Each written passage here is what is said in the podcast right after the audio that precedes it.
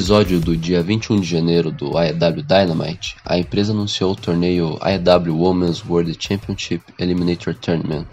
Com a finalidade de decidir a próxima desafiante ao título da companhia, ao olhar a tabela anunciada no programa, nota-se rapidamente que as chaves de um lado são representadas pela bandeira dos Estados Unidos e do outro com a bandeira do Japão.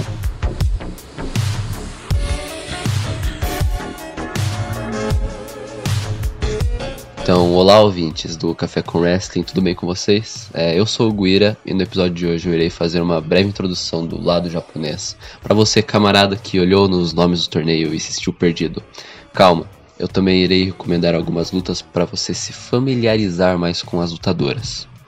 A EW, desde seu início, tenta compor uma divisão feminina bem dividida entre pessoas reconhecidas na Indy, como também é, outras lutadoras reconhecidas no Japão, Infelizmente, devido à pandemia, o lado japonês teve que ficar de fora, com apenas a campeã Hikaru Shida mais ou menos participando dos eventos. Esse torneio é a chance da AEW voltar à sua missão de mostrar ao público ocidental o cenário do wrestling feminino japonês, o famoso Joshi Pororesu.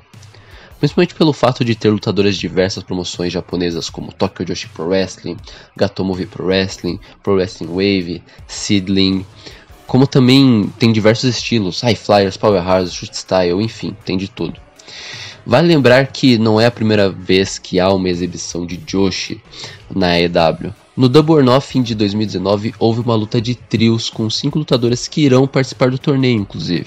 Ela sendo a Jakong, Yuka Sakazaki, Emi Sakura, que enfrentaram Riho, Ryo Mizunami e a atual campeã Hikaru Shida. Então, já no início do episódio, já fica essa recomendação. As apresentações ficarão na ordem das chaves do evento. E a cada lutadora apresentada, eu irei recomendar uma luta dela, que você pode encontrar o link na descrição. Enfim, contexto dado, bora começar.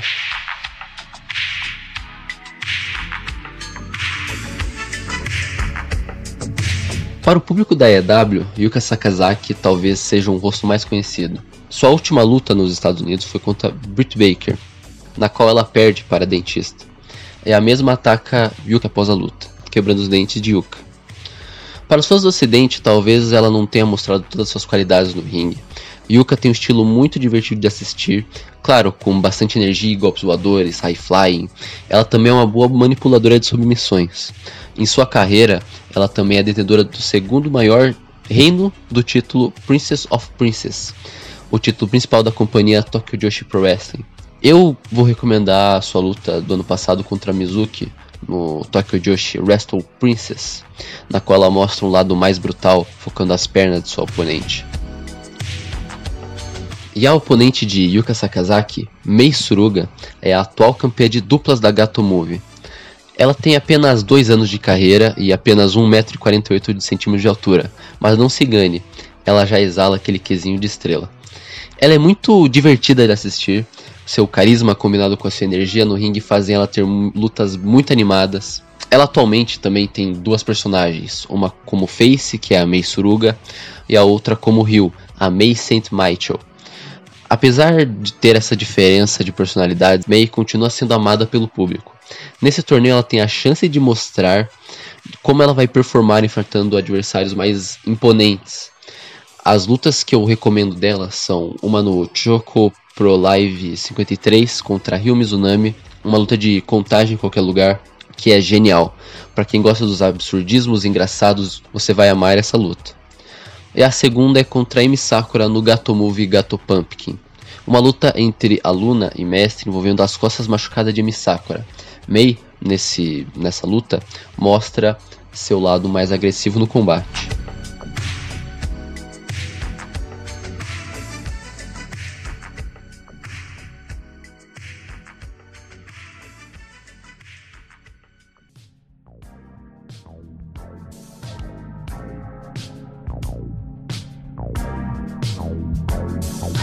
Na próxima chave, a gente vê Vene, também conhecida como Asuka no Japão.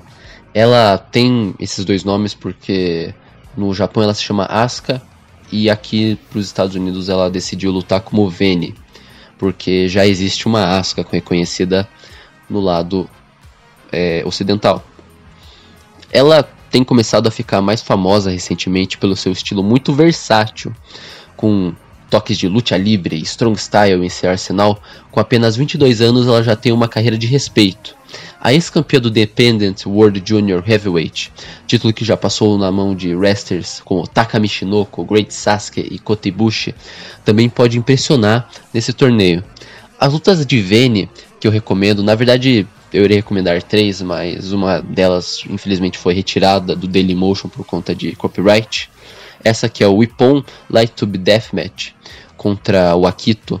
Essa luta é tipo uma luta de mesa, só que com lâmpadas no lugar. Muito divertida mesmo. Uma pena que no momento de gravação desse cast só dê para assistir ela pagando dinheiro para DDT. Mas não seja por isso, tem outras duas lutas muito interessantes de Vene, como a Vene contra Yoshihino no Zero One Fire Festival de 2019, uma luta sensacional de intergender wrestling, e a segunda luta contra a Meisuruga no Choco Pro Live 16. Essa que também serve muito bem é, de introdução ao conteúdo da Gato Movie Pro Wrestling. Vene vai enfrentar a dona da Gato Movie Pro Wrestling. Emi Sakura é outra lenda que irá participar do torneio. Não apenas isso, ela é treinadora de várias outras lutadoras proeminentes no wrestling. Para você ter ideia, Hikaru Shida, a campeã, da, a campeã feminina da EW, Mei Suruga e Hiro são todas ex-alunas dela. Mas, claro, ela não é apenas conhecida por ser treinadora. Sakura lutou por diversas empresas pelo mundo e, sequentemente, ganhando diversos títulos, como a JW Championship, o IWA Triple Crown e Heavyweight Championship e, mais recentemente, a Pro Wrestling EVE Championship. Enfim, com 25 anos de carreira, acredita-se que o papel da Emi Sakura nesse torneio é colocar outras lutadoras como oponentes fortes e dignos de um título na AEW. As lutas que eu recomendo de Emi Sakura são a luta cabelo contra cabelo versus a Kaori Yoneyama no JWP Revolution de 2010. Essa luta brutal entre professor e pupilo é com certeza uma das melhores lutas de 2010. A outra recomendação é mais recente e também envolve uma aluna e professora. Ela é a luta entre Hiro e Emi Sakura no AEW Full Gear de 2019. Não é a melhor luta entre as duas, tem outra de 2010 na Ice Ribbon, que é melhor. Porém, essa luta mostra o que esperar de Sakura no torneio. Seguindo a próxima chave, nós vemos a autoproclamada lutadora mais fofa do mundo, Makito, que vem se destacando para os fãs do ocidente, principalmente pelo seu bom uso de redes sociais, se você não conhece Makito, ela é uma ex-cantora de pop japonês, o J-pop, que começou a lutar em 2016. Um ano após sua estreia oficial na luta livre, o grupo de J-pop que ela fazia parte demitiu ela. Desde então, Ito tem se focado unicamente no wrestling e ela tem se provado cada vez mais uma estrela com o poder de dominar a plateia. Claro, sua habilidade no ringue talvez não seja uma das melhores, está bem longe de ser a melhor. Mas mesmo assim, a lutadora de personalidade quente e cabeça dura conseguiu em pouquíssimo tempo de carreira uma habilidade que muitas outras lutadoras com o dobro de carreira não conseguiram adquirir. Makito é considerada pelo público não familiar é, com o Joshi uma das favoritas do torneio. Porém, uma das principais características da personagem é que ela normalmente perde as lutas. Então surge uma possibilidade e uma dúvida. Será que a AEW está pronta para apresentar Makito mais forte no ringue? Ou será que a empresa irá apresentá-la de forma já estabelecida no circuito japonês? Uma lutadora um pouco mais fraca que suas oponentes. Para Makito, eu irei recomendar a luta contra Miyu Yamashita no Tokyo Joshi Merry Christmas de 2020 e que apesar de não ser suas é, uma de suas melhores lutas, eu irei recomendar a luta contra Su Yang, que é super divertida e é facilmente encontrada no YouTube. Maldito Corporate, que fica retirando as lutas boas do YouTube. Makito irá enfrentar uma lutadora menos conhecida, Ryo Mizunami, é, que eu, por exemplo, só reconheço ela pela sua aparição na luta de trios da EW, é, que ela ficou meio apagadinha nessa luta, e pelas suas participações na Gato Movie Pro Wrestling. Nas lutas que eu vi dela, principalmente as da Gato Movie Pro, ela se mostrou bem carismática. Além disso, ela é uma lutadora powerhouse e com moveset de golpes simples, mas bem pesados e bem executados.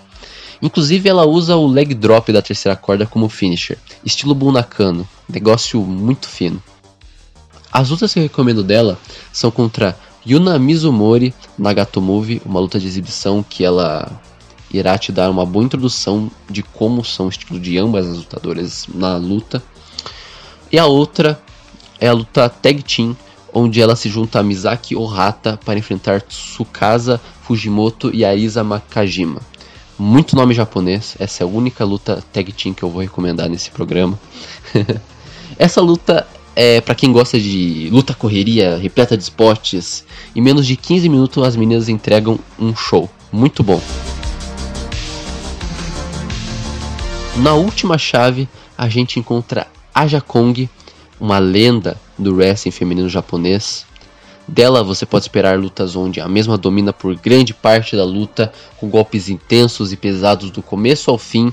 Ela tem uma carreira de sucesso, seus feitos vão além de títulos em diversas companhias do país. Seu papel hoje em dia é, como a Amy Sakura, estabelecer outras lutadoras fortes no cenário, e eu acredito que nesse torneio esse também irá ser seu papel. Aja Kong, aos 50 anos, com sua forte presença no ringue, mantém seu legado vivo.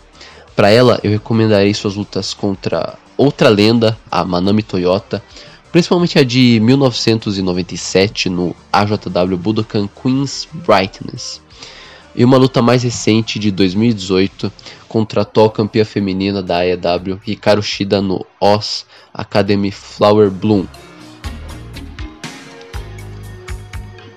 Aja Kong irá enfrentar a provavelmente lutadora mais desconhecida do torneio, Rin Kadokura. Antes do anúncio do torneio, eu não fazia ideia de quem Rin era. Aparentemente ela luta principalmente na empresa Marvelous, That's Women's Pro Wrestling, mas ela já fez aparições em companhias mais famosas, como Stardom. Treinada por Shikusa Nagayo, aparenta ser uma boa striker, Normalmente lutando como a underdog, vai ser interessante ver como ela irá se sair na sua primeira luta contra a temida Aja Kong. Para Rin Kadokura, eu irei indicar apenas uma luta, na qual ela enfrenta Sari no Wave Bracken 2. Nessa luta, Rin enfrenta uma oponente muito mais habilidosa que ela. Porém, para surpresa de muitos, Rin consegue lutar no mesmo nível que a veterana Sari.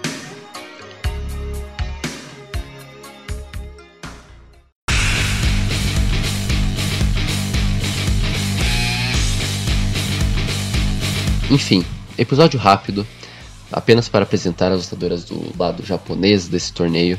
E aí, qual a sua favorita para ganhar o torneio? A minha é Yuka Sakazaki, mas ainda surge aquela dúvida de como a EW irá bucar esse evento. É, as lutas acontecerão nessa segunda-feira do dia 15 de fevereiro é, e serão transmitidas no canal do YouTube da EW. E antes de finalizar o episódio, Siga o Café com Wrestling no Instagram, arroba Café com Wrestling, underline, com, underline, wrestling.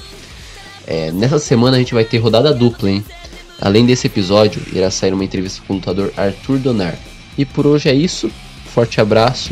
Tchau. Beijo.